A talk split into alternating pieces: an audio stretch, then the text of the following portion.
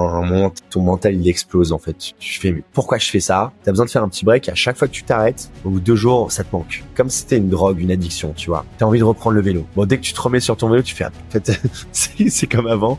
Mais ça te permet de faire des, des mini breaks et t'entretenir mentalement, hein, c'est le plus important dans ce genre de voyage parce que t'es seul. Physiquement, à un moment, hein, c'est même plus un problème. Hein début, bah, tu dégustes hein, parce que t'as jamais fait des, des, journées de 10 heures de vélo. Mais au bout de deux semaines, tu peux enchaîner 10 heures, tu t'étires le soir, mais musculairement, t'es es rincé à la fin de la journée, t'es fatigué, mais c'est plus difficile. Bienvenue dans le podcast Adversité. Je m'appelle Vincent Pascolo et je suis le fondateur de Missoul, une marque de vêtements de running ultra léger, durable et fabriqué en Europe. Je vais lancer ma première collection en début 2024.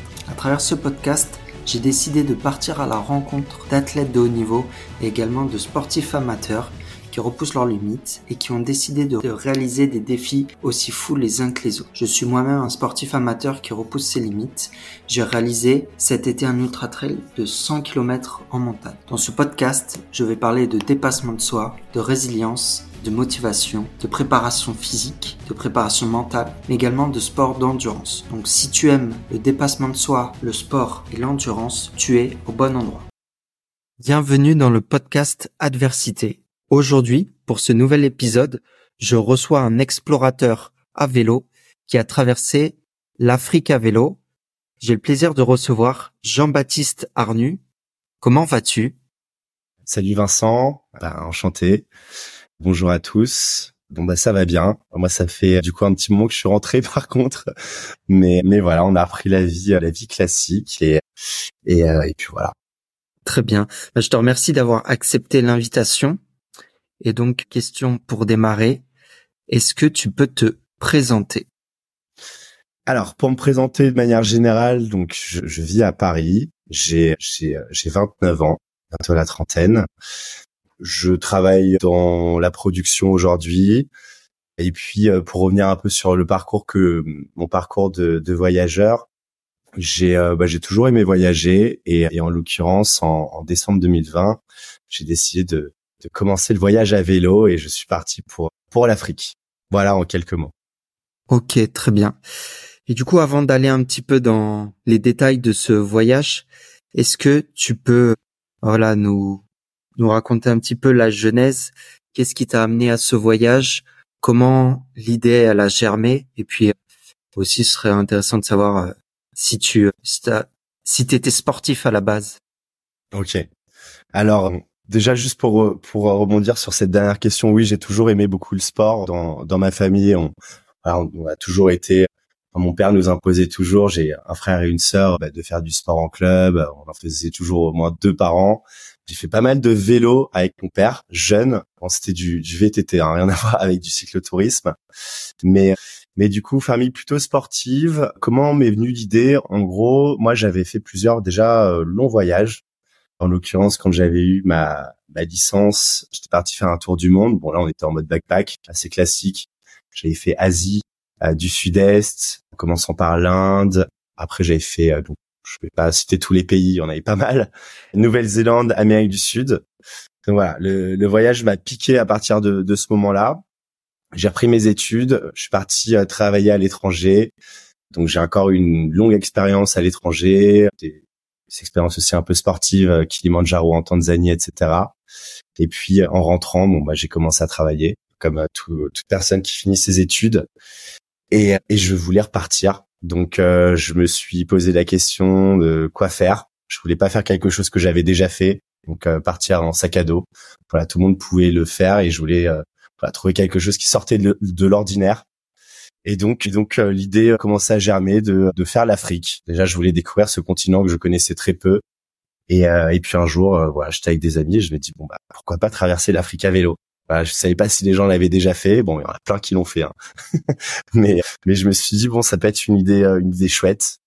Beaucoup de gens sont pas mal marrés quand j'ai commencé à sortir ça. Ils m'ont dit non, mais c'est pas possible. JB, tu personne ne peut faire ça. Tu vas te faire euh, tuer, tu vas te faire dépouiller, etc.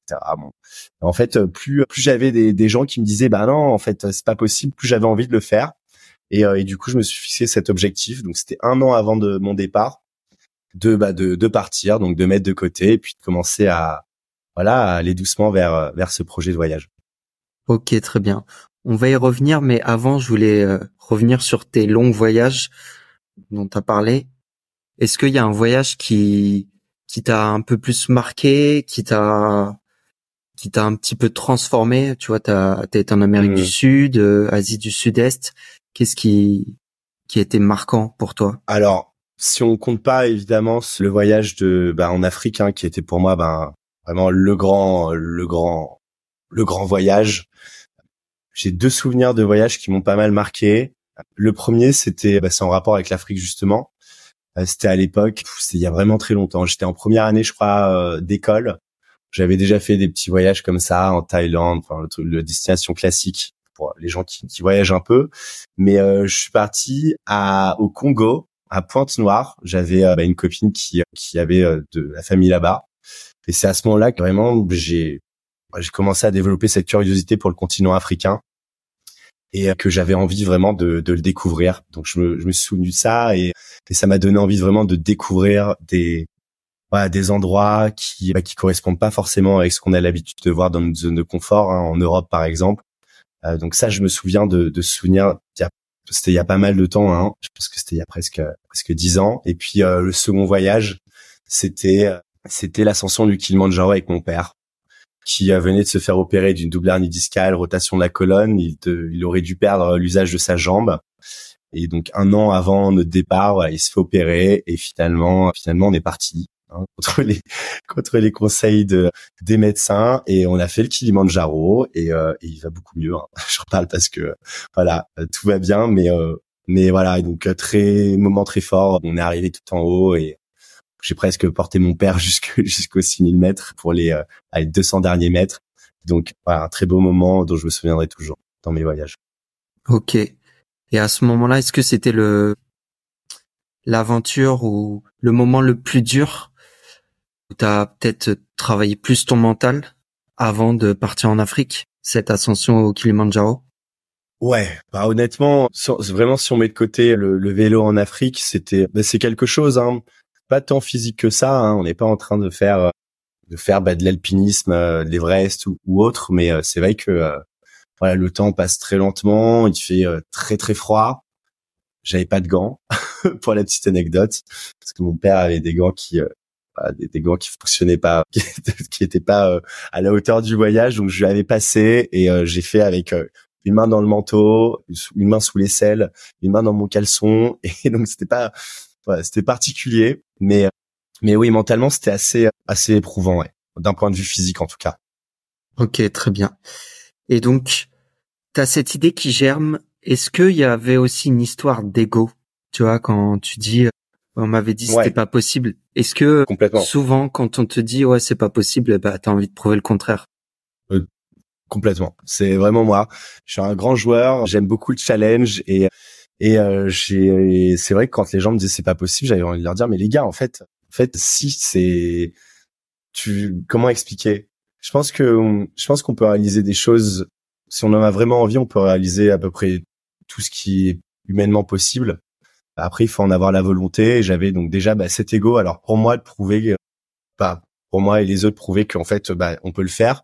Moi, me prouver à moi-même, montrer aux autres que j'étais capable et, et euh, surtout, je voulais inspirer en fait toutes ces personnes-là qui m'avaient dit, euh, bah non mais mec, c'est pas possible. Euh. Et juste de leur montrer qu'en fait, si on le veut vraiment, et eh ben voilà, ce qui ce qui vous paraît impossible, les gars, et eh bien ça, ça l'est pas forcément, et vous êtes peut-être un peu biaisé par par rapport à votre quotidien de tous les jours.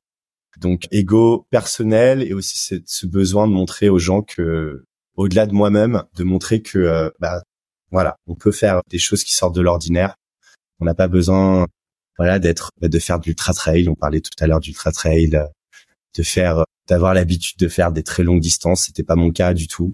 Hein. Mais voilà, la volonté, tout simplement. Très bien. Et du coup, l'idée, elle germe un an avant que tu te lances. Comment tu prépares? Est-ce que tu te prépares vraiment euh, de manière durant toute l'année? Tu te renseignes sur euh, les pays où tu veux aller? Ou ça se fait de manière assez euh, mmh. où ça s'enchaîne euh, sur la fin en fait?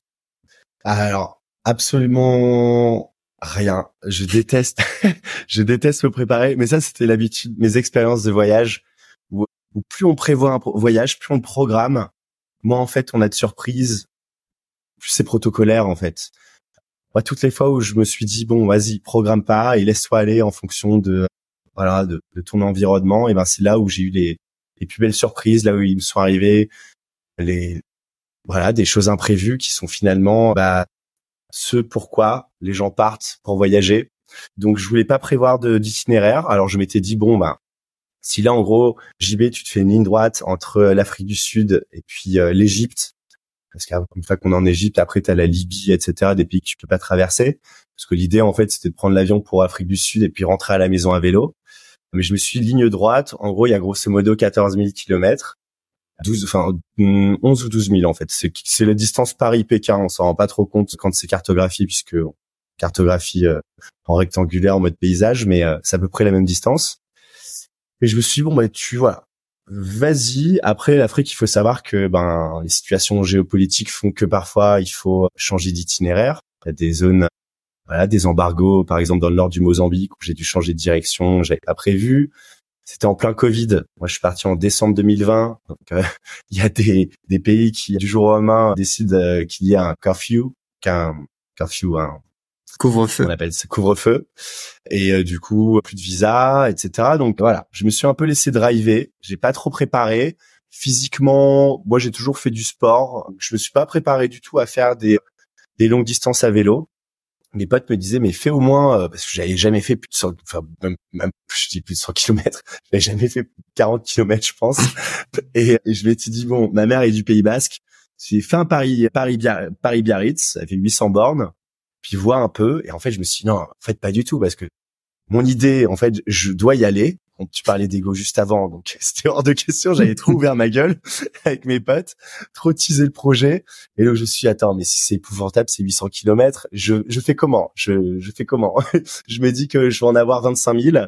Donc en fait, non, je me suis dit vas-y, tu verras sur place. Le vélo, je l'ai acheté trois semaines avant. Je l'ai même pas essayé avant de, avant de partir. J'ai essayé dans le carton.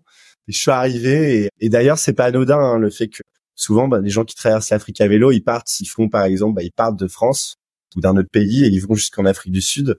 Moi, j'ai voulu faire le contraire pour ne pas avoir le choix, pour pas m'être dit bon bah là, on a bien douillé, c'est il est temps de rentrer, mais vraiment de voilà de rentrer. Euh, voilà, c'était mon récit, rentrer à la maison à vélo et donc de partir d'Afrique du Sud et et puis de voir en fait. Donc un peu un peu à l'arrache. Après euh, la préparation, oui, préparation euh, d'un point de vue euh, organisation, c'est-à-dire euh, voilà trousse de matériel, tout ce que ce dont j'avais besoin pour pour faire du bah, du content, hein. donc drone, caméra, disque dur, etc. Comment je le plaçais dans mes sacs, mais sinon le reste c'était c'était en découverte totale, immersion. Ok. Et après en termes de de on va dire au quotidien, tout ton matériel, ça t'a pas gêné? Je sais pas comment tu t'es organisé. Mmh. Tu avais des sacoches sur les côtés. Ouais, en fait, bon, c'est un vélo classique, un hein, sacoche. Tout, je pense que tout le monde, tous ceux qui écoutent ce podcast ont en tête. Hein, donc deux sacoches devant, deux grosses derrière, une sur le dessus des deux. Mais en fait, ton vélo, c'est ta maison, c'est ta vie. Donc tu la quittes pas. Euh, c'est un peu comme bah, comme quelqu'un dans la rue ici dans les dans dans, dans en métropole euh, dans ta zone de confort tu as toujours ton téléphone dans ta poche. Tu poses jamais ton quelque part hein et ben c'est un peu pareil sauf que c'est un vélo. Donc ouais c'est beaucoup plus encombrant. Donc bon c'est chiant parfois. C'est chiant parfois. Là où c'est chiant en réalité c'est bah, les, les, les grandes villes. Où là ben c'est un peu moins safe.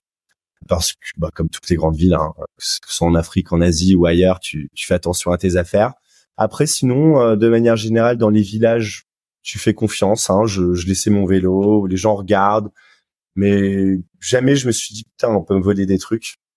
Et là où c'est par contre un peu, euh, ouais, un peu, un peu chiant, c'est évidemment quand tu, voilà, quand tu rencontres des gens, par exemple, ce qui est pas, ce qui est assez rare, mais euh, mais ça pouvait arriver dans les capitales, rencontrer des gens qui allaient faire, je sais pas, un safari ou autre, s'organiser pour laisser le vélo quelque part dans un endroit safe voilà, mais sinon, tu t'habitues quoi. Comme ton téléphone dans ta poche, tu fais avec. Donc euh, chiant, mais ça va. Tu t'habitues. Ok, très bien. Donc la préparation. Avant de, du coup, avant de faire la préparation, il y avait une partie, voilà, moi je voulais savoir un petit peu l'objectif. Donc on a bien compris que voilà, il y avait un côté euh, aventure, il y avait aussi question d'ego, mais est-ce qu'il y avait un, un, objectif que tu avais en tête? Ouais, en gros moi c'est vraiment et c'est ça qui qui fait qu'aujourd'hui, ben je me dans mes voyages, je voudrais toujours pousser un peu plus la limite. C'est un petit déclic que j'avais eu une fois. C'était un dîner. J'étais, euh, c'était un dîner. Alors c'était pas ma famille, c'était la famille de d'une de mes ex qui où on avait son son grand-père qui nous racontait des histoires fabuleuses sur ses safaris, qui avait énormément voyagé, etc. Et et puis je réfléchissais. Et puis j'avais mon grand-père aussi qui bah, qui avait fait la guerre, qui avait beaucoup voyagé, qui avait vécu à Madagascar, en Indochine, voilà, un peu partout en Algérie, etc. Et en fait, ils ont, je vois ces vieux qui ont tellement de choses à raconter, qui étaient dans un monde quand même assez différent du nôtre aujourd'hui, où tout est quand même entre guillemets plus simple d'un point de vue mobilité, etc. Mais c'est vrai que euh, voilà quoi, ils avaient des choses à dire, il y avait des choses qui se passaient incroyables. C'est des périodes assez, c'est, c'est incroyable. Enfin, incroyable.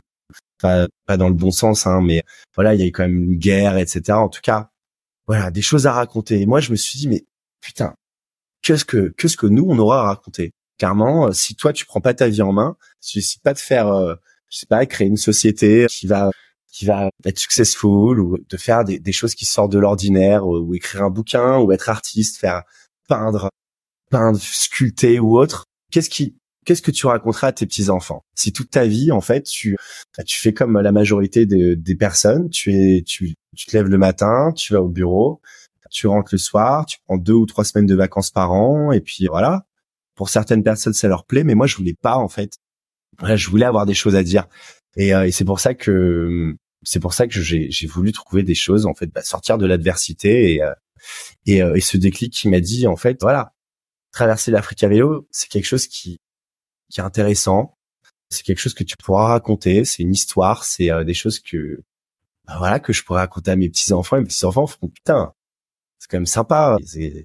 Papy, euh, il a traversé l'Afrique à vélo.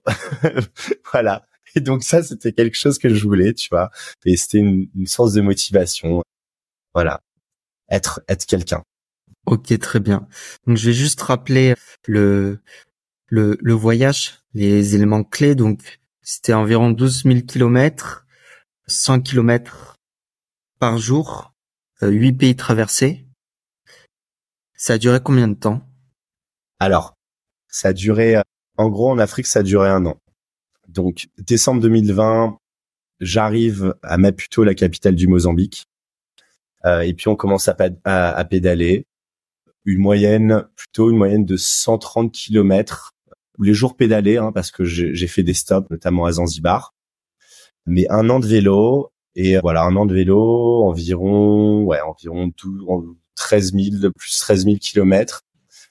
Mais je vais dire sur mon vélo, grosso modo, alors j'ai dû m'arrêter trois à quatre mois en tout, au total. Deux mois, j'ai fait la première, j'ai fait deux mois et demi à Zanzibar, presque deux mois aussi en Égypte à Dahab, où j'ai fait de la plongée et et j'attendais en fait que la situation euh, change au niveau Covid parce que je pouvais plus continuer à voyager. Mais on va dire bon, on va dire 7 7 vrais mois de vélo, 7 8 mois de vélo pour faire euh, 8 pays, ouais, 8, 8 frontières. OK. Et donc c'est euh, c'était souvent le cas où tu as dû t'arrêter à cause du Covid? Là, tu me parlais de l'Égypte, mais est-ce qu'il y a d'autres pays où tu t'es retrouvé coincé? Moi, l'idée c'était pas m'arrêter. C'était toujours être en mouvement, de pédaler le plus possible. Je m'étais fixé l'objectif de 25 000 kilomètres et en fait, bah, c'était un challenge, ces 25 000 kilomètres. J'avais ça en tête. Quand j'ai vu que bah, ça se compliquait avec le Covid, je savais que c'est difficile d'arriver jusqu'à Paris en vélo. Donc, à défaut de pas arriver à Paris, je me suis dit bon bah, fais tes 25 000 bornes. Donc, ça n'est pas tant arrivé que ça. Une fois, ça m'est arrivé où je venais de faire 2000, 1500 kilomètres. J'arrive à la frontière du Kenya et, et 24 heures avant, le Kenya ferme les frontières aux touristes. Donc, je me retrouve au Kenya. Je me dis bon bah voilà, tu vas pas attendre. Tu sais pas en fait. On savait pas. On n'avait aucune connaissance de, des décisions qui allaient être prises. Mais comme en France pour euh, les gens qui y étaient, hein, euh, t'avances un peu à l'aveugle et donc du coup bon, si t'attends, tu vas attendre. Tu vas attendre quoi? Tu vas attendre que ton visa expire. En Afrique, tu sais pas comment ça se passe. Donc du coup, ben, ben voilà, je redéfinis un itinéraire pour partir en Ouganda, en Ouganda à la source du Nil. pour ensuite, je me suis dit qu'ensuite, bon, bah, le temps d'arriver en Ouganda, je vais pouvoir voir en plus le, le comment s'appelle ce, un plus grand, un de, des plus grands lacs du monde, le lac Victoria, ouais, le lac Victoria. Donc voilà, je me suis dit bon bah très bien, c'est le destin. Donc j'ai fait mon itinéraire. Quand je suis arrivé en Ouganda, le pays a réouvert au Kenya. J'y suis allé, mais voilà, j'ai pas vraiment été bloqué. Vraiment là où j'étais bloqué, là où c'était problématique, c'était l'Égypte, où je suis resté vraiment longtemps. Également à la frontière du Soudan, parce que c'était guerre civile. Une semaine avant que j'arrive au Soudan, guerre civile éclate. Donc problème pour y aller. Voilà. Et puis sinon, bloqué nord du Mozambique au tout début de mon voyage, après trois semaines de vélo. Je voulais traverser le nord et embargo, embargo par euh, des, des groupuscules islamistes. Donc, commençait à y avoir des militaires partout. Et puis, les militaires m'ont mis dans un camion, m'ont dit que c'était possible de continuer. Alors, un bus s'était fait, fait tirer dessus. Bref. Après, bon. Je sais pas si c'est le cas, mais il faut parfois écouter aussi les signes, les signes que tu vois sur, sur ta route. Ouais, je vois que c'est, euh, c'est pas forcément évident entre le, les frontières qui sont fermées à cause du Covid ou, ou les autres, on va dire, contextes géopolitiques. Exactement. Et du coup, voilà, t'es obligé de, de changer de pays ou de, ouais, tout simplement. Tu brodes, tu brodes, mais euh, c'est aussi ça qui fait partie du voyage et ce qui est beau. Hein, c'est ce que je te disais tout à l'heure, c'est pas trop programmé et plutôt te laisser porter. Et, euh, et, ça fait partie. Et je pense que les, les personnes qui qui ont déjà voyagé comprennent ce que je veux dire et celles qui veulent voyager, c'est le, le, meilleur conseil que je peux leur donner, c'est euh, vraiment ne, ne, pas trop ne pas trop programmer en fait, vraiment se laisser se laisser porter. Pardon, attends, j'ai mon téléphone qui sonnait, mais euh, se laisser porter par euh, par le voyage et et puis de toute façon, voilà, ça t'amènera toujours dans des choses que tu n'avais pas attendues et je pense que l'humain aime profondément l'inattendu. C'est sûr, c'est sûr. Et euh, parmi tous les pays que tu as fait, tu vois, t'en as fait t'en as fait huit, si je dis pas de bêtises lequel t'a le plus marqué? Alors, c'est une question qu'on pose souvent. J'en ai fait neuf en réalité parce que quand j'étais, quand j'arrivais vers l'Éthiopie, c'est un pays qui est un peu dangereux. Euh, ma famille voulait passer me voir, mon père et, ma sœur en l'occurrence, et je voulais pas euh, les amener dans cette région parce que c'est pas, faut pas que les gens ne se disent faut pas y aller. Hein. C'est pas ça que je veux, le message que je veux passer, mais simplement qu'il y a des pays d'Afrique où il y a des choses incroyables à voir et donc je leur ai proposé de laisser mon vélo, de laisser mon vélo là où j'étais, et puis prendre un avion pour la Namibie. Donc il y a un neuvième pays. Et la question que bah, que tu m'as posée, c'est une question qu'on m'a beaucoup posée. Et, euh, et moi, je pose une question. Euh, je te pose la question de quel point de vue? Parce que on aime un pays, on peut aimer plein de pays vraiment très forts, des pays qui te marquent, mais t'as un pays qui va te marquer plutôt pour les gens, t'as un pays qui va te marquer plutôt pour les paysages, t'as un pays qui va plutôt te plaire pour pour la nature, les animaux. Donc, j'ai par exemple le, Mozambique, le premier pays que j'ai fait où j'ai vu bah, des, des littoraux. C'était stupéfiant. J'avais jamais vu quelque chose comme ça, avec des blancs de sable sur des sur des sur des kilomètres au turquoise et je je, je, pas du tout de pouvoir voir des paysages comme ça comme si j'étais aux Philippines en Afrique après les Zimbabwe qui a une, une histoire assez lourde où j'ai été super bien accueilli et je m'en souviendrai toujours de l'accueil des gens. La Namibie pour un pays qui a la plus faible densité de population et vraiment très désertique avec ces dunes incroyables qui jettent dans la mer. Voilà, il y a, y a vraiment, il y a, y a, pas un pays en particulier, ça va vraiment dépendre du point de vue, du point de vue, mais mais euh, voilà, je t'ai donné là plusieurs exemples. Il y a Victoria Falls aussi, la frontière de Zimbabwe et Zambie. Tu vois les tu vois les, bah, les plus grosses euh, ça fait partie en tout cas des trois plus grosses chutes du monde euh, qui c'est pendant le Covid t'es tout seul c'est un moment vraiment privilégié donc euh, voilà le point de vue va dépendre mais de manière générale de manière générale ouais je pourrais pas en tout cas te dire voilà il y a ce pays là qui m'a plus marqué qu'un autre parce que parce que c'est pas assez précis. Ok c'est un tout ouais. Et par rapport aux, aux gens? Ouais bah les gens c'est vraiment le c'est le Zimbabwe quand on parle de, de l'Afrique, la, vraie Afrique entre guillemets. Je dis entre guillemets parce que euh, après tu as le Moyen-Orient, mais euh, je considère que c'est un peu moins l'Afrique. On va dire que voilà, bah c'est des pays plus musulmans, etc. Après les gens, bah en Égypte, incroyable, Égypte et Jordanie, c'est incroyable. Après, il y a vraiment cette culture qui bloque, enfin qui bloque. C'est pas vraiment qui bloque, c'est plutôt le, la barrière du, de la langue. Il parle, bah, il parle arabe, il parle juste arabe. Il y a très très peu de personnes qui parlent anglais, mais euh, mais j'ai passé d'excellents moments. Bah, quand on voit Antoine de Maximi qui voyage et qui va parfois euh, bah, dans, dans des familles qui euh, parlent pas sa langue, bah, c'est un très bon moment. Et moi, voilà, j'étais accueilli. Voilà, on m'offrait du thé, faisait asseoir, on m'offrait le gîte parfois. Donc euh, Zimbabwe, Égypte, Jordanie en termes de d'accueil. Ok, très bien. Ça marche. Moi, je voulais savoir le le vélo. Tu vois, j'avais vu un documentaire sur euh, Netflix. Je sais pas si tu l'as vu. C'est deux Anglais qui partent de Nordkap, donc euh, du nord de la Norvège, mmh. pour aller mmh. jusqu'en Afrique du Sud, au Cap. Mmh. Exactement. Et en fait, dans ce documentaire, on se rend compte que bah, finalement en Afrique, il y a, en fait, c'est, on se rend compte de la difficulté de faire du vélo parce que les routes, eh ben, en fait, il y a, y a tout type de mmh. de routes, tu vois, enfin, de chemins. Tu peux avoir des routes, tu peux avoir des chemins où c'est un peu plus compliqué. Du coup, moi, je voulais savoir comment tu as réussi à à faire du vélo au quotidien et comment tu t'es adapté à tous ces environnements Alors au début, en gros, moi au début, je, me suis dit, euh, j'étais sur plutôt Maps.me, tu vois, et je me suis dit, euh, je me suis dit bon bah prends les pistes, c'est quand même plus agréable que prendre, c'est quand même plus agréable que prendre bah, des routes, euh, des grosses routes. Hein. Et puis je me suis très vite rendu compte que c'était impraticable. Je me retrouvais sur des routes complètement ensablées où tu venais pédaler une heure et tu te retrouves en fait à un moment et t'essayes, tu te dis allez encore 100 mètres et puis j'avise et puis finalement tu fais demi-tour et tu refais demi-tour avec 50 kilos. Hein. Le vélo, t'as 16 kilos, t'as environ 35 kilos de matos. Tu vas faire demi-tour et en fait, a un moment où tu dis bon vas-y, terminer les pistes, je vais suivre les grands axes.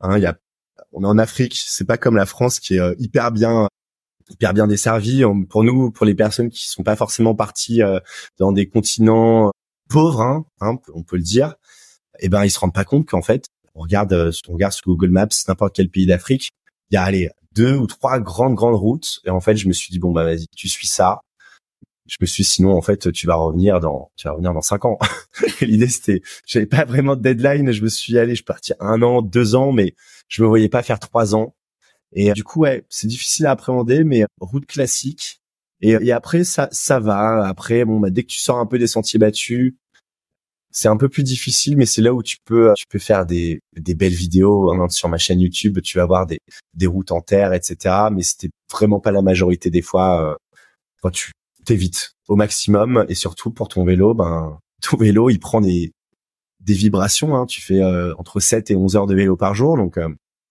vibration, vibration. Au bout d'un moment, bah t'as des vis qui pètent. tu pètes ton vélo et t'es en Afrique. Quand ton vélo pète, il y a des choses qui se cassent et eh ben c'est la galère. Tu te retrouves à attendre une semaine, à attendre d'aller dans une capitale, euh, faire tous les magasins, les mecs ils appellent tout le monde, ils veulent tous t'aider hein, pour le coup, parce qu'ils ont jamais vu ça. Mais mais ouais, du coup mieux vaut prendre, en tout cas, ce que au bout d'un moment je suis non, tu prends les routes normales, t'évites un maximum les les chemins en terre et tu protèges ton vélo et ta santé mentale aussi parce que le temps est long quoi. Entre une journée où tu euh, bah, en fait pour te donner une idée, je pédale 10, heures dans la journée, 6 heures le matin, 6 7 heures le matin, 4 heures l'après-midi. J'arrive grosso modo à faire 150 bornes.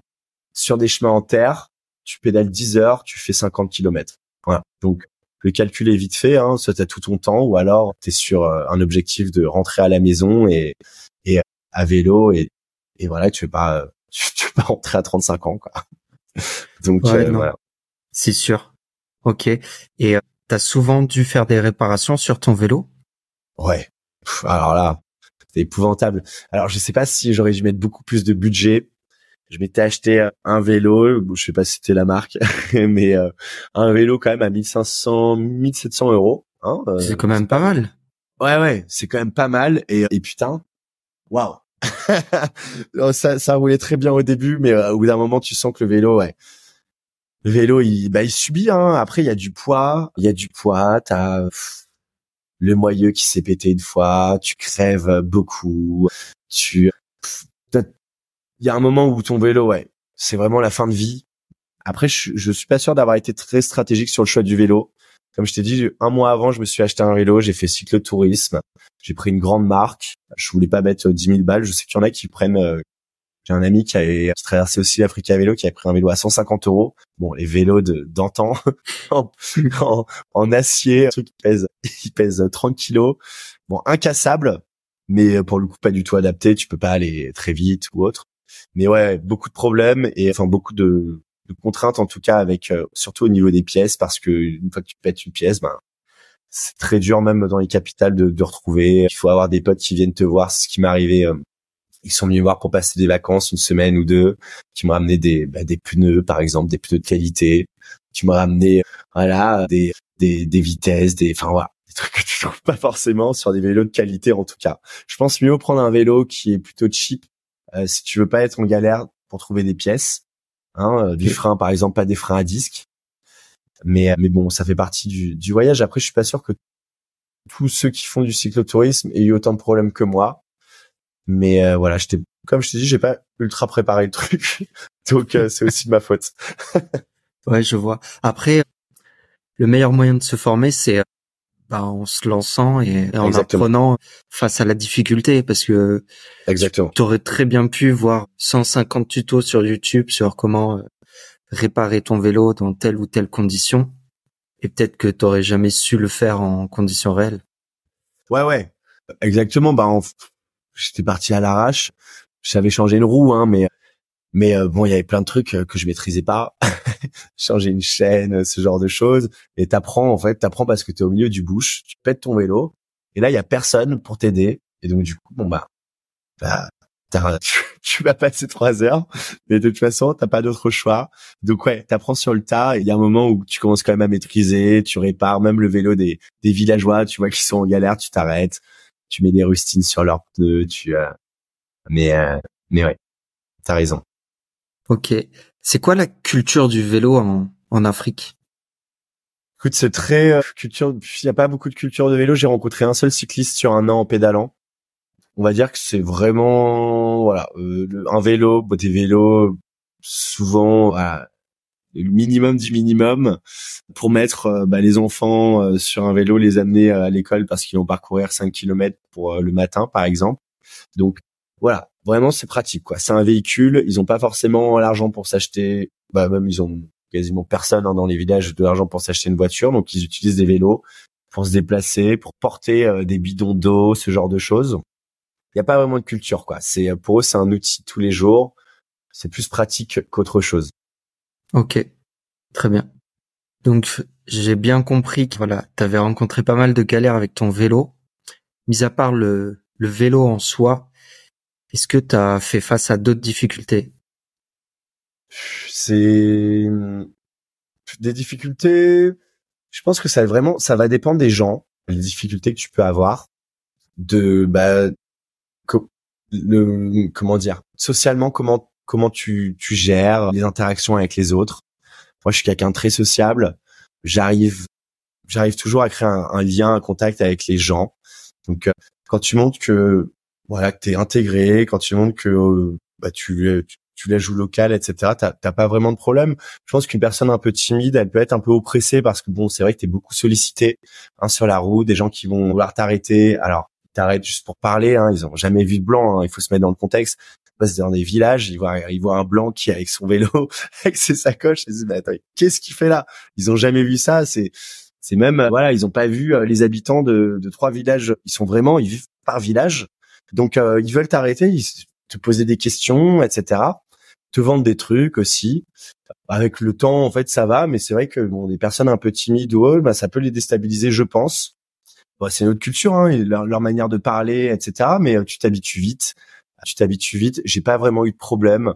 Ce qui pose le plus gros problème, on va dire, c'est c'est l'autorité en gros. L'autorité en Afrique, c'est euh, des militaires ou des policiers qui bah, on commence à te parler, tu comprends que là qu'ils veulent peut-être ben voilà que tu leur lâches un billet, ce genre de choses. Alors il faut jamais céder, mais mais là ouais c'est vrai que quand t'as des militaires qui commencent à te dire ah ouais mais attends ton vélo parce que ça m'arrive de passer des péages par exemple, ton vélo il faut payer ceci cela, t'es là bah, bah non je vais pas payer, je suis en vélo et en fait tu sais ils ont de l'autorité, donc ils peuvent très bien te dire ah mais si c'est obligatoire. Après te poser des questions sur je sais pas un vaccin, telle ou telle chose, tu sais pas. Ça m'est peut-être arrivé une ou deux fois, mais tu vois c'est vraiment très anecdotique. Hein.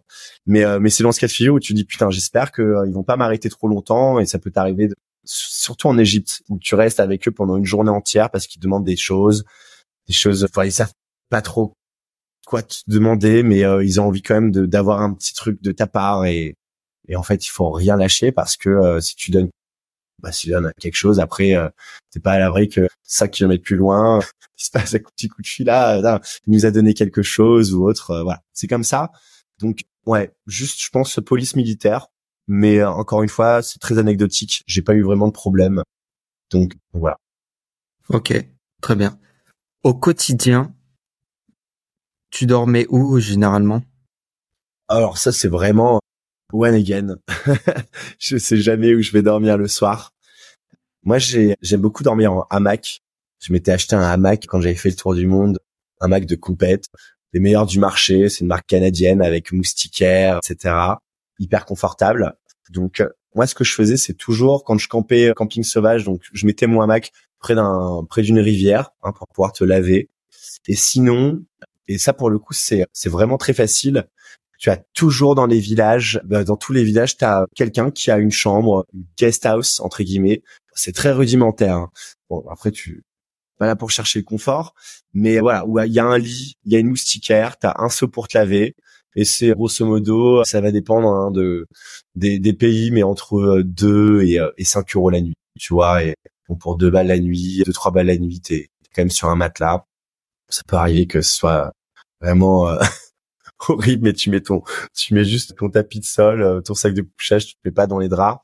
Mais euh, c'est toujours mieux que voilà camper. Ou faut quand même s'organiser quand tu campes. Tu sors le hamac, tu fais attention à ce que je sais pas, il y ait pas de bêtes sauvages ou autre, d'éléphants. Ça arrivé de camper, un éléphant passe devant moi. Je me suis dit, putain, ça te calme, ça te calme.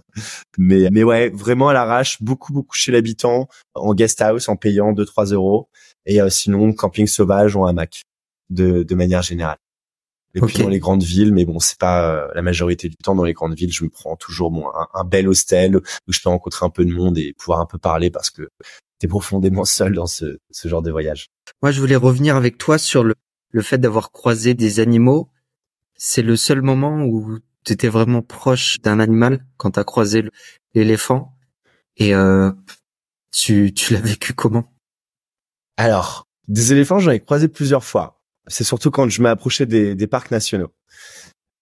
C'est moi je vraiment c'était le, truc que j'appréhendais le plus en fait quand tu traverses le bush, tomber sur des lions ou autres. Je me dis putain quand même tu tombes sur un lion, il faut pas stresser, il faut pas voilà il y a un comportement quand même à avoir donc je m'étais quand même pour le coup renseigné sur ça avant au préalable. Hein, par exemple voilà des euh, des euh, des des jaguars, ouais des jaguars. Jaguars c'est en Amazonie ou c'est en Afrique? Disons les jaguars, par exemple, ils sont dans les arbres et euh, si tu en vois un, il faut pas du tout le regarder, ils sont en danger, ils t'attaquent. Les lions, au contraire, les lions, il faut bah, les fixer, faire du bruit, limite aller vers eux, ils vont s'enfuir en courant. Les éléphants, il faut vraiment pas s'approcher. Enfin, voilà, il y a des règles à avoir en fonction des animaux. Ça, je m'étais quand même renseigné et j'ai pas croisé tant d'animaux que ça. Alors j'en ai vu un plein de fois, mais c'était vraiment bah voilà dans un parc national euh, où je me suis mis par exemple dans, une hutte pour les observer. Les éléphants sur la route, ça t'arrive d'en croiser. Tu, fais comme les habitants, tu te mets très loin parce que c'est ceux qui tuent plus. Non, ils ont jamais aucun habitant m'a parlé de, lions qui avaient euh, bouffé des, enfin tué en tout cas des humains, des villageois. En revanche, les, les éléphants, oui, avec bah, avec les villages, etc. Ils viennent en fait la nuit pour manger ben, tout ce qui est peau d'ananas, peau de banane, etc. Et s'ils se sentent en danger, en fait, ils, chargent tout simplement. Donc, faut faire attention. J'en ai croisé un une fois, j'avais mis ma tente et euh, pendant la nuit, j'entends du bruit. J'entends du bruit, la respiration ultra forte. Je dis que ce que c'est? En face de ma tente, j'avais le clair de lune et là, en fait, donc l'éléphant était entre le clair de lune, ma tente, et je vois l'ombre d'une trompe, un truc énorme qui est passé littéralement à deux mètres de ma tente. Et ben, je suis hyper excité. Je voulais sortir, mais non, je me suis dit non. Là, tu, tu la fermes, tu fais pas de bruit. Euh, tu fais pas de bruit parce que on sait jamais quoi. L'éléphant s'il prend peur, tu peux tu peux facilement euh, mourir. Mais sinon en termes d'animaux dans euh, Lyon etc. J'en ai jamais vu en vélo. Voilà, alors peut-être que je suis probablement passé à côté, mais ils s'enfuient en fait. C'est comme des chats sauvages. Mais je sais que les lions, c'est ce qui fait en général peur le plus. Je sais pas ce que t'en penses. Si je traverse l'Afrique ah, à vélo. Euh... que j'en ai jamais croisé et je serais pas forcément serein si j'en croisais un dans la rue là demain.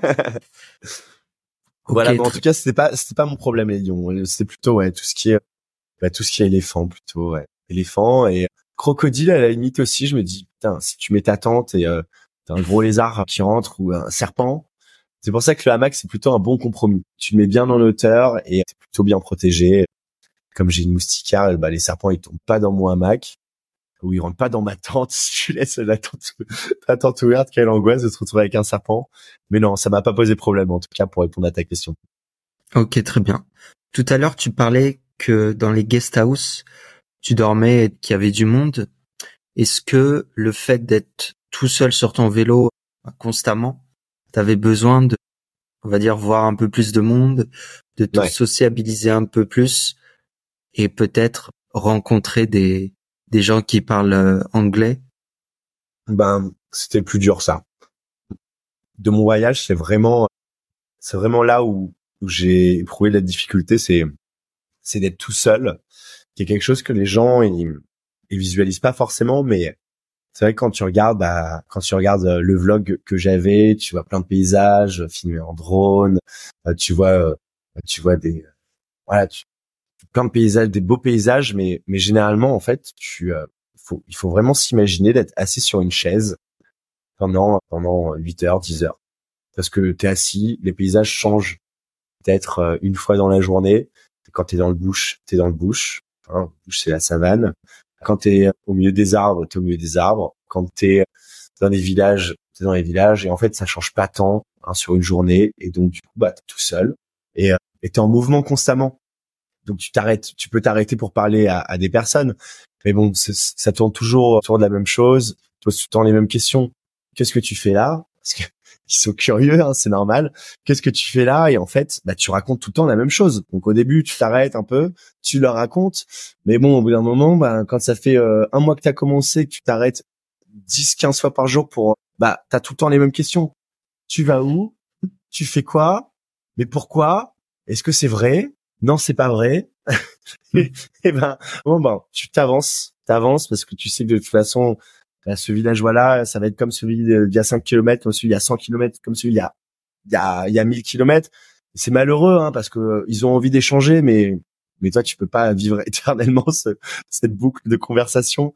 Donc, t'avances et finalement, bah, t'es profondément seul, ouais. T'es profondément seul et bon, moi, dès que j'avais l'occasion de passer dans une grande ville, ben, direct, je regardais euh, sur Hostel World le, meilleur hostel avec les meilleures notes pour euh, essayer de voilà pouvoir trouver des gens, ben des gens tout simplement qui, qui, sont similaires entre guillemets à moi, à, moi qui voyagent en tout cas, qui qui ont voilà qui sont en train de vivre une aventure, voilà partager hein, tout simplement. Donc ouais, solitude, euh, gros grosse difficulté pour le coup. Mais c'est ça aussi qui transcende, tu vois. C'est t'as ce côté euh, ce côté difficile mais ce côté qui qui va te changer ou bah t'es face à toi-même et tu vois dans cette société dans la société dans laquelle on vit finalement on a très peu de temps pour nous-mêmes. Tu vois on a presque plus le temps de lire des livres. Tu, bosses tu vois tes amis etc t'as pas le temps bah, même quand tu lis tu vois c'est du temps pour toi mais t'as pas le temps de philosopher un peu de réfléchir prendre du recul sur toi te dire faire un peu d'introspection. Qui je suis? Qu'est-ce que j'aime? Est-ce que je suis fier de moi? Est-ce que voilà. Et en fait, là, t'as rien d'autre à faire que occuper ton esprit. Donc, t'occupes ton esprit, ton esprit à, avec en observant. Voilà, en observant la nature, en disant ok, bon bah là, le vent il est à tel kilomètre heure. Il est dans quelle direction? Est-ce qu'il est contre moi? Là, bon, est-ce que je vais trouver un point d'eau, des sources d'eau? Est-ce que là, si je m'arrête à ce point d'eau, c'est le dernier que je vais voir après, avant quatre heures? Réfléchir, voilà. Déjà presque de la survie. Et d'autre part, ben t'occuper aussi en, pensant. Et en fait, tu parles à toi-même et c'est peut-être inconscient, mais toute la journée, ben, tu t'occupes, t'occupes la tête. Et donc, t'es seul, c'est dur, mais en même temps, tu reviens changer parce que euh, tu te connais bien. Et, ça se ressent, tes gens, ton entourage en tout cas que t'as laissé le ressentir. Ok. Est-ce que t'en as profité pour faire de la méditation, prendre du temps le soir pour toi, pour mmh. philosopher ou mmh. ou juste réfléchir sur pourquoi t'es là? Bah complètement. Bah, c'est ce que je te disais. Hein. Tu, c'est en gros toute la journée en fait. Tu, journée, tu, bah, tu philosophes, tu médites, et le soir, ouais, bah du coup, t'as le temps de, bah voilà, bah de réfléchir. Moi, j'ai, ce que je me suis dit, c'était pour m'occuper le soir. Alors, je suis exténué le soir. T'es vraiment exténué. Tu, généralement, je me couchais vers 17 h 17. De toute façon, il fait nuit à 18 h donc 17 h t'es KO, t'es dans le lit, tu t'endors doucement. Euh, et moi, ce que j'ai fait, du coup, c'était euh, bah, pour m'occuper, trouver une occupation, c'était me développer les rêves lucides. Voilà, les rêves lucides. Donc, tout simplement, voilà, écrire, boire beaucoup d'eau avant de me coucher, me réveiller pas mal de fois dans la nuit, écrire. Enfin, moi, j'enregistrais mes rêves avec un téléphone vocal. Et puis voilà, petit à petit, en gros, développer quelque chose que t'as pas forcément bah, l'occasion de faire quand quand t'es en France, parce que tu vas pas te réveiller, boire de l'eau d'eau avant de te coucher pour te réveiller cinq, six fois euh, dans la nuit pour aller euh, pour aller aux toilettes, parce que demain tu dois aller au boulot. Et donc du coup, c'est les choses que je faisais. J'ai pris le temps vraiment de faire ça. Ça m'a permis de bah, commencer à me rappeler de mes rêves, de penser à mes rêves la journée, le soir, j'écoutais mes rêves, en tout cas ce que ce que je faisais. Enfin voilà, des occupations que j'avais pas du tout. Mais du coup, bah pour moi, ça ça répond un peu à ta question, de la méditation, te découvrir aussi toi et faire avec ce que t'as, quoi. ok, très bien. Est-ce que cette solitude-là, c'était aussi la raison pour laquelle t'es resté plus longtemps dans certains endroits comme Zanzibar Et qu'est-ce que t'as fait à Zanzibar? Non, au contraire, Zanzibar, c'est vraiment parce que j'avais trouvé des gens que je suis resté longtemps. Je me suis dit, allez, dix jours de détente, plage paradisiaque, etc. Et en fait, j'ai, on était en plein Covid. Hein. Faut vraiment rappeler le contexte. Donc, euh, et euh, en Afrique, il y avait un seul pays, en tout cas à ma connaissance, à cette période précise de de l'année. Donc, on devait être, si je dis pas de bêtises, vers le mois d'avril 2021, quelque chose comme ça. Le seul pays où le président disait que le Covid n'existait pas. Et donc, il y avait aucune restriction, pas de curfew, il y avait pas de vaccin, il y avait rien de tout ça. Et tous les gens en fait qui étaient partis des backpackers, parce qu'il y a des backpackers, hein, il faut le savoir, hein, qui voyagent moins qu'en Asie, c'est sûr, mais qui voyagent en Afrique, bah, se retrouver avec des galères euh, au Kenya, avec des galères en Afrique du Sud, des galères, euh, je sais pas où. Et en fait, ils sont tous regroupés à Zanzibar. Et donc moi, j'arrive sur sur cette île Zanzibar, à Pagé, un, un petit bout de paradis. C'est voilà, c'est une plage qui fait aller un, allez, un ou deux kilomètres de long maxi avec des petits hostels, des petits restos, voilà, au bord de la plage. Dès que tu dépasses la plage, après c'est le village, les, les, petits villages. Et là, en fait, je retrouve énormément de voyageurs. Voilà, des gens qui ont des choses à dire, qui sont en Afrique depuis un an, de euh, trois, quatre mois, d'autres euh, qui sont venus euh, à Zanzibar deux semaines, ils sont, sont restés. Et là, en fait, bah, je suis resté parce que c'était, c'était formidable et, et je veux dire, il y avait aucun autre endroit au monde dans cette période, dans cette période de Covid, aucun autre endroit au monde où en fait on pouvait boire des verres, on pouvait être sur la plage avec des amis, sociabiliser. Non, il y avait des couvre-feux dans tous les pays d'Europe. Euh, il y avait des, il y avait euh, bah, les médias qui parlaient de du Covid, du Covid, qui faisaient que parler de ça. Et là, vraiment, on était dans une bulle. Et, euh, et c'est pour ça que je suis resté sept semaines au lieu de dix jours. Donc presque, ouais, presque deux mois avant de repartir. Donc sur ces deux mois, t'as pas mal voyagé. Du coup, non, je suis vraiment resté sur cette plage. C'était vraiment voilà avec des amis que je revois maintenant aujourd'hui, des gens incroyables qui avaient aussi bah, des grands voyageurs et euh, et non vraiment c'était juste du bon temps. On est resté sur l'île. Alors oui, on se faisait des excursions parfois, prenait des bateaux, des voiliers pour aller faire le tour de l'île, nager avec les dauphins, etc. Mais euh, les Zanzibar c'est pas immense et euh, c'est pas immense. Le nord de l'île c'est très russe, famille un peu un peu beauf entre guillemets, moins authentique. Et puis sinon le reste, bah, c'est des villages quoi. Tu t'arrives pas avec euh, tes potes pour te poser ou autre. Tu te déplaces en voiture, ce genre de choses. En tout cas, moi, c'était vraiment mon break. Voilà, je voulais juste me poser et profiter. Ok. Et en Égypte, c'était un contexte différent? Parce que tu as été bloqué, c'est ça? Ouais. Égypte contexte. Alors, Égypte, je suis resté. En gros, j'avais des amis qui venaient me voir à Dahab, donc c'est la région du Sinaï. c'est Mer Rouge. C'est un très très bon spot de plongée. Et moi, je suis arrivé en avance avec deux semaines d'avance. Et donc, du coup, je me suis posé un mois au total puisque je suis resté deux semaines tout seul pour les attendre. Après, ils sont venus deux semaines. Donc, un mois à Dahab. Voilà. Donc là aussi, c'était bon, plonger, plonger, plonger. Et puis, et puis ensuite, bon, je suis allé sur le continent. Je me suis fait une entorse à Dahab. Donc, il euh, fallait que je reprenne le vélo avec une entorse quand même. donc, je me suis dit, vas-y, je suis resté une semaine au Caire pour reposer un peu mon pied. Et après, j'ai repris la route euh, pour aller au Soudan parce que l'histoire, si tu peux peut-être ne pas trop comprendre, j'ai été bloqué pour l'Éthiopie et le Soudan à cause de situation géopolitique.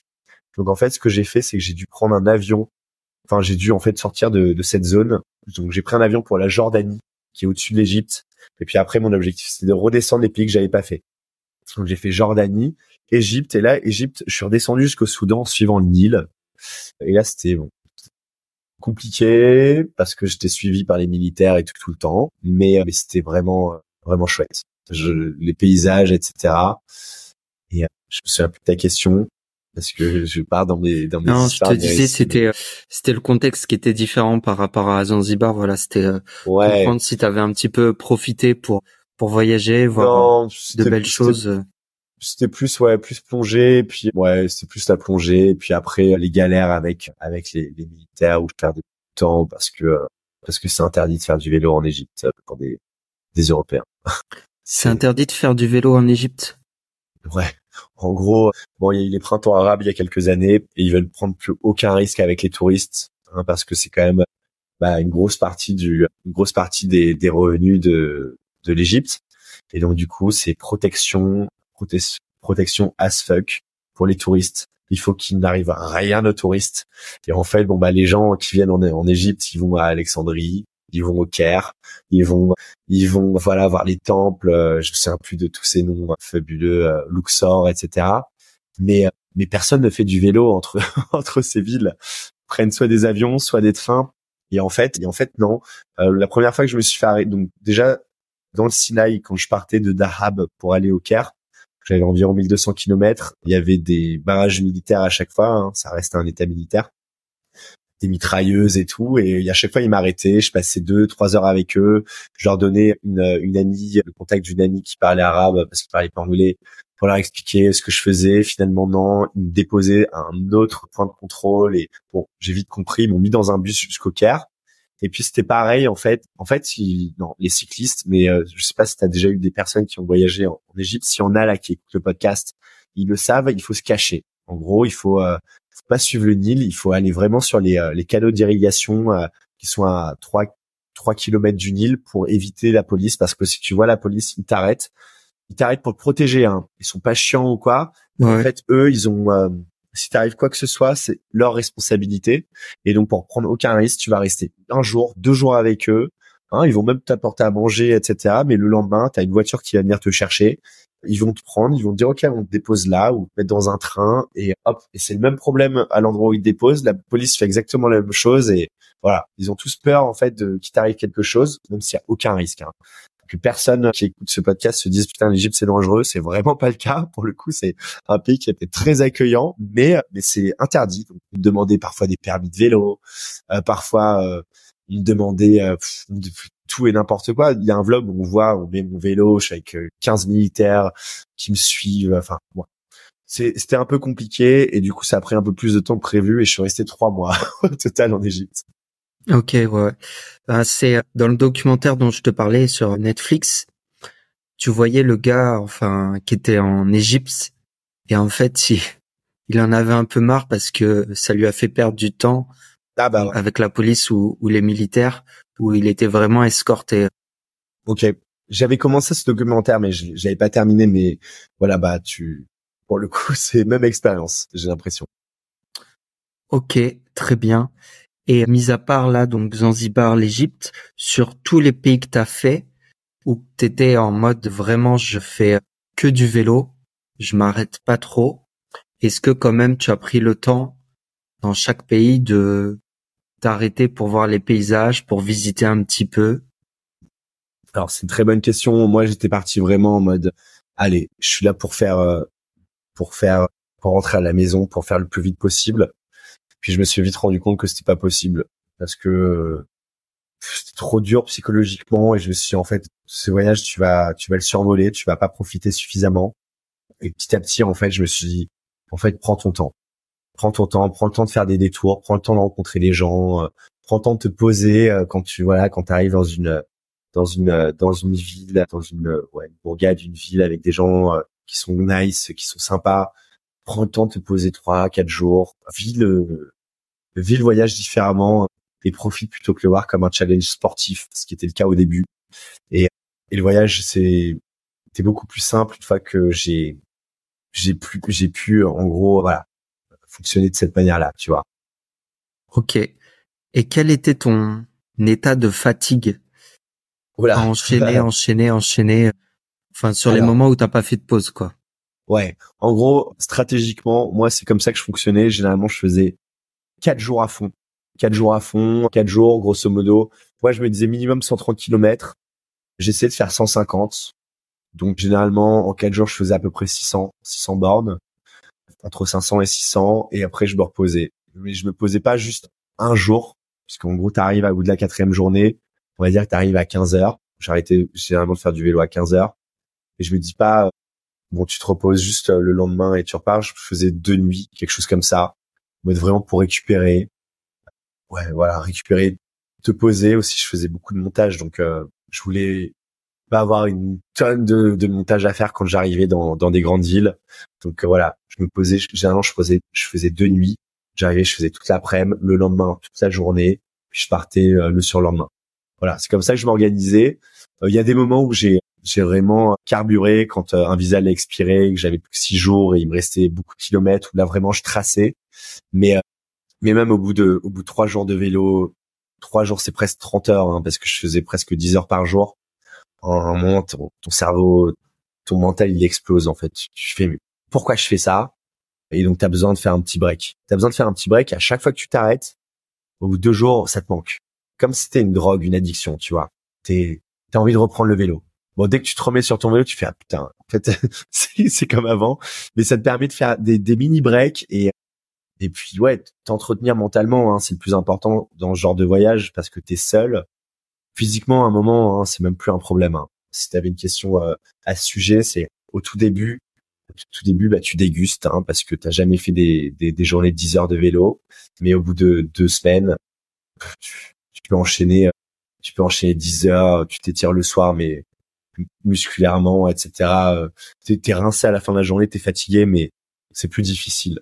Voilà, c'est plus difficile. Même quand je m'étais arrêté sept semaines à Zanzibar, j'avais fait euh, trois jours euh, après mon, mon, départ, donc cette semaine à Zanzibar, je fais deux jours de vélo et le troisième jour, j'ai fait mon corps, j'ai fait 193 kilomètres, alors que ça faisait sept semaines que je m'étais arrêté, mais je connaissais mon corps, je connaissais voilà euh, là où j'avais mal, etc. Et en fait, non, c'est bon.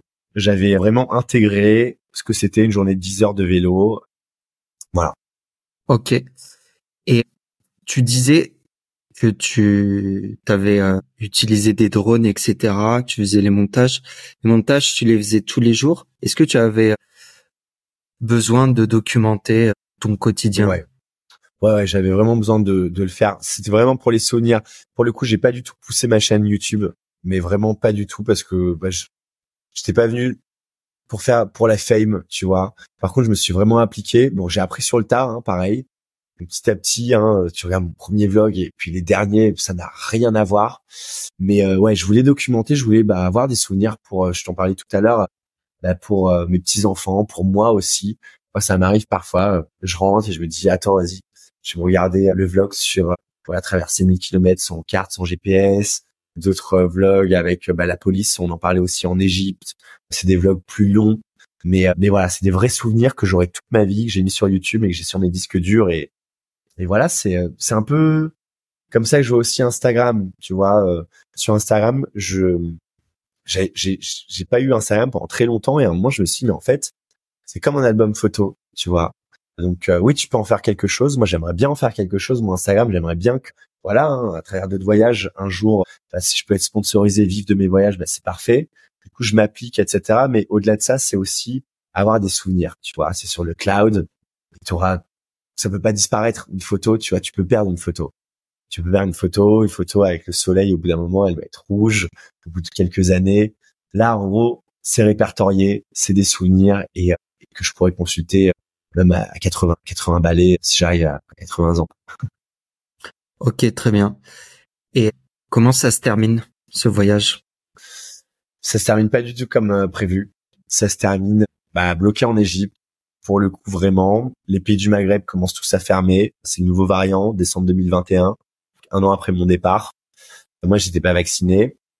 Et donc, et donc, en fait, je me rends compte que je sais pas pouvoir euh, bah, faire en gros rentrer à la maison à vélo. C'est quoi euh, L'idée, ça aurait été de prendre euh, sinon un, un, avion pour pour Gibraltar et puis faire Espagne-France, mais ça avait plus de sens. Je voulais quand même faire 12 000 kilomètres. Je me suis dit 12 000 kilomètres, c'est Pékin, Paris. Donc je, me suis j'ai regardé les billets d'avion. J'étais en Égypte à ce moment-là pour aller à Pékin et faire tout le trajet et rentrer à la maison à vélo à Paris. Et en fait, bon, la, la, Chine pas vaccinée, c'était mort. Et après, je me dis bon ben, bon, je peux partir. Là, je réfléchis quel pays, quel pays je peux aller. Et je me suis dit bon ben, le Mexique, il y avait aucune restriction. Et je me dis allez, Mexique. Et je regarde Mexique jusque l'Amérique du Sud, le Panama, c'était 12 000 kilomètres. Et je me dis bon ben voilà, tu finis, tu traverses toute l'Amérique centrale. Et donc j'ai pris un avion pour euh, le Mexique en me disant je vais pédaler donc j'ai commencé à pédaler de CDMX, donc euh, la Ciudad de Mexico City. Okay. J'ai fait 1000 euh, kilomètres jusqu'à la côte. Et puis là, en fait, j'ai plein de potes qui sont venus me voir, etc. Donc je suis resté trois mois au Mexique. Après, je me suis dit, bon, rentre pour ton anniversaire le 2 juin à Paris. Il me restait trois mois et je me suis dit, bah, fais-toi un énorme kiff. J'ai laissé mon vélo au Mexique. Je suis parti pour la Colombie. J'ai acheté une moto, une motocross, et j'ai fait 14 000 kilomètres de motocross, tout pays en, en, en bécane voilà comment ça s'est terminé? Et puis je suis rentré euh, voilà bon avec une petite traversée en gros Égypte Égypte Mozambique hein, donc 14 13 14 000 bornes pas ce que je voulais mais mais c'était déjà bon un bon voyage et, belles expériences et ce que ce que j'escomptais hein, finalement j'aurais pas le récit mais j'aurais euh, tout ce que tout ce que j'attendais d'un voyage comme ça ok donc il te manquait juste 1000 kilomètres pour avoir tes 12 euh, ou 13 000 kilomètres que non, moi, je voulais faire 25 000. oui. je voulais faire 25 000. Donc, j'avais fait la moitié. En, en pour moi, j'avais fait la moitié. Et je voulais faire l'autre moitié en Amérique du Sud. En gros, il m'aurait manqué, pour mon objectif de 25 000, il m'aurait manqué 11 000. Voilà. Mais euh, c'est pas impossible que je le fasse euh, à un autre moment de ma vie. Et du coup, si ton vélo il est au Mexique, tu peux y retourner euh, quand tu veux et faire. Là, je l'ai ramené. J'ai ramené. Je l'ai. Ah, Je l'ai ramené vraiment pour le souvenir, hein, parce que le, vélo il est inutilisable. Ou alors ça me coûterait une, une fortune. Mais non, je me suis dit, bon, ramène, euh, ramène la bête. ok. S'il me fait de la peine ce petit vélo. Très bien. Et du coup, comment tu as vécu ce retour à la vie normale? Bah écoute, moi pour le coup, c'était troisième long voyage, donc je je pouvais déjà anticiper bah, ce retour, comment ça se passe, etc. C'est vrai que moi je suis parti presque 18 mois. Qu'au bout d'un moment, bah, ça te manque aussi de bosser. Tu as envie aussi de bah, de refaire fonctionner ton cerveau entre guillemets, te challenger d'une autre manière. Mais du coup, bah, c'était c'était chouette. Hein. Je suis rentré en juin, j'ai repris le boulot en octobre. J'ai bien profité avant, revoir tous mes potes, ma famille. J'aime beaucoup la musique, donc euh, faire des festivals à droite à gauche, euh, partir euh, voilà en Espagne, au Portugal, etc. Donc j'ai vraiment bien bien profité et puis j'étais ravi de, de, reprendre le, le, le boulot après mon premier voyage après un an. Ouais, c'était c'est vrai que c'était différent où t'es là en mode qu'est-ce que je fais?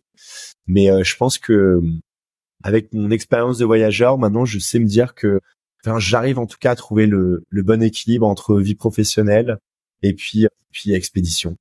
Et euh, c'est ce que j'espère continuer à faire dans le temps, euh, me refaire une expédition euh, là dans dans dans un an par exemple, pour un an et demi, revenir travailler, etc. Donc euh, voilà, j'ai vraiment intellectualisé tout ça. Ok. Est-ce que tu as une une autre expédition en tête? J'ai ouais, j'ai deux expéditions en tête.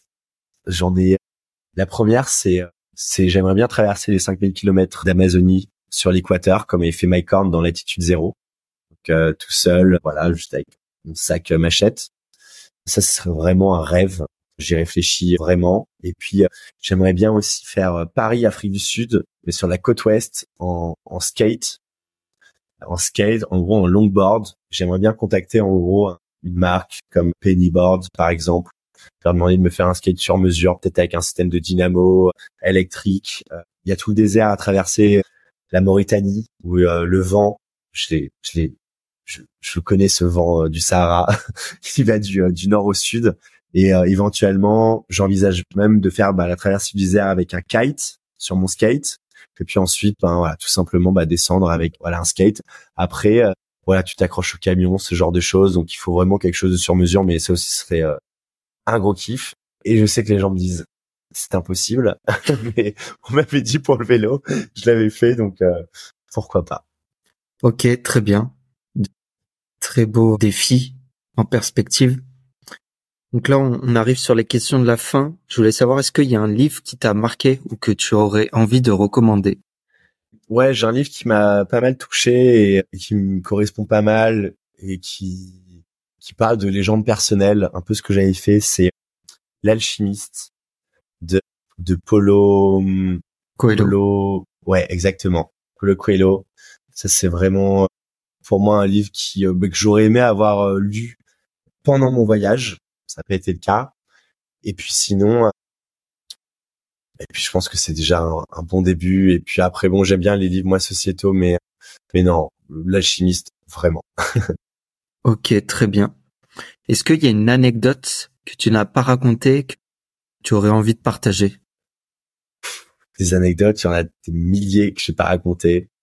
Enfin, j'ai pas forcément quelque chose en... que j'ai pas raconté à personne c'est difficile. Bah, chaque moment passé en fait pendant mon voyage, des moments un peu euh, qui sortaient de l'ordinaire, finalement tu les bah, tu les partages pas forcément.